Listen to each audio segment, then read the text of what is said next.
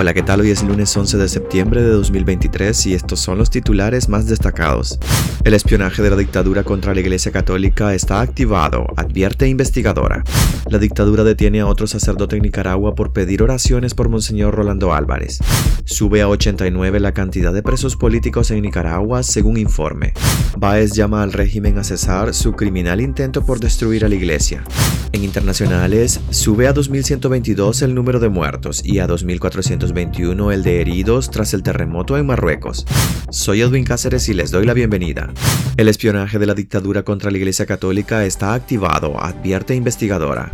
Cada misa que se realiza en los templos católicos de Nicaragua es vigilada. Tres paramilitares o policías son los designados para asistir a cada Eucaristía o actividad religiosa que se lleva a cabo en los templos. Ellos son los ojos y oídos que pone la dictadura para saber de primera mano qué dicen los sacerdotes en sus homilías. La investigadora Marta Molina, quien ha documentado los ataques y agresiones a la Iglesia Católica, señala que las parroquias permanecen vigiladas y asediadas las 24 horas del día y confirma la presencia de los infiltrados en cada actividad o misa, los que se dedican a grabar las homilías o indicaciones de los sacerdotes. El espionaje de la dictadura Ortega Murillo está activado, pero cada párroco o laico conoce a las personas que llegan a desarrollar el trabajo sucio, advierte Molina. Las relaciones del régimen de Ortega y la Iglesia Católica viven momentos de gran tensión, marcadas por la expulsión y encarcelamiento de sacerdotes, la prohibición de actividades religiosas y la suspensión de sus relaciones diplomáticas. El Papa Francisco ha dicho que estamos ante una dictadura grosera y ha hablado de un desequilibrio de la persona que dirige el país.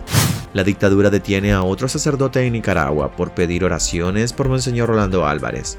La policía orteguista detuvo al sacerdote Osman José Amador Guillén de la diócesis de Estelí por pedir que oraran por Monseñor Rolando Álvarez, administrador de la diócesis y condenado a 26 años de cárcel por el régimen de Daniel Ortega y Rosario Murillo. El sacerdote fue arrestado sin orden judicial cerca de la medianoche del viernes, cuando un grupo de oficiales antidisturbios irrumpió en el templo católico donde se realizaba una reunión entre los miembros del clero. Amador Guillén fue el último director de Caritas Estelí, cerrada por el régimen de Ortega en marzo de 2023. Ese religioso se convierte en el octavo cura detenido por la policía, incluido el obispo nicaragüense Rolando Álvarez, quien fue condenado a más de 26 años de prisión por traición a la patria.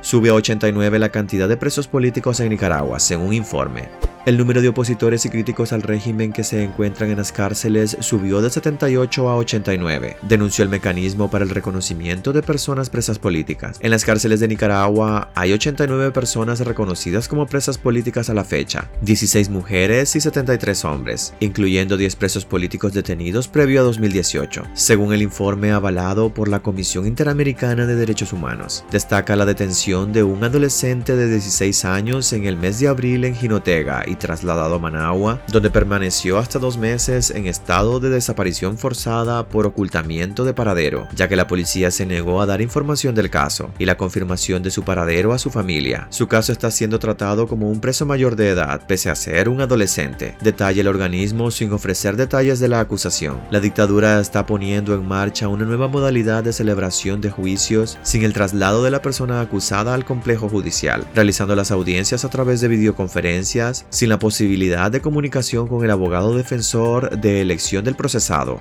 Baez llama al régimen a cesar su criminal intento por destruir a la iglesia.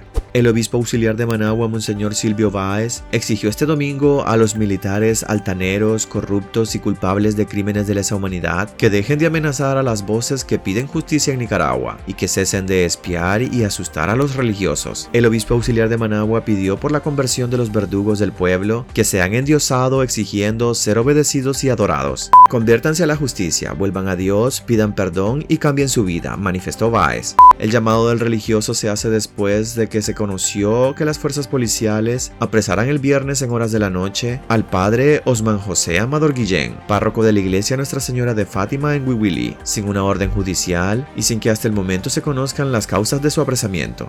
Sube a 2.122 el número de muertos y a 2.421 el de heridos por el terremoto en Marruecos Al menos 2.122 personas han muerto y otras 2.421 han resultado heridas, de las cuales 1.351 se encuentran en estado crítico, a causa del terremoto de magnitud 7.2 grados en la escala de Richter registrado en Marruecos, informó el Ministerio del Interior del país. Los equipos de rescate de las Fuerzas Armadas trabajan en la operación de búsqueda y rescate entre los escombros de los edificios derrumbados en el terremoto más potente que ha sufrido el país africano. El epicentro del seísmo se localizó en la aldea de Iwil, a 63 kilómetros al suroeste de la turística Marrakech, en la provincia de Al-Haus. Según la Organización Mundial de la Salud, hay más de 300.000 personas afectadas. De acuerdo al director global de la Federación Internacional de Sociedades de la Cruz Roja y de la Media Luna Roja, Caroline Toll, las próximas 24 a 48 horas van a ser críticas para poder salvar vidas. El terremoto que azotó la noche del viernes la región septentrional marroquí de Marrakech es considerado el más mortífero de las últimas seis décadas.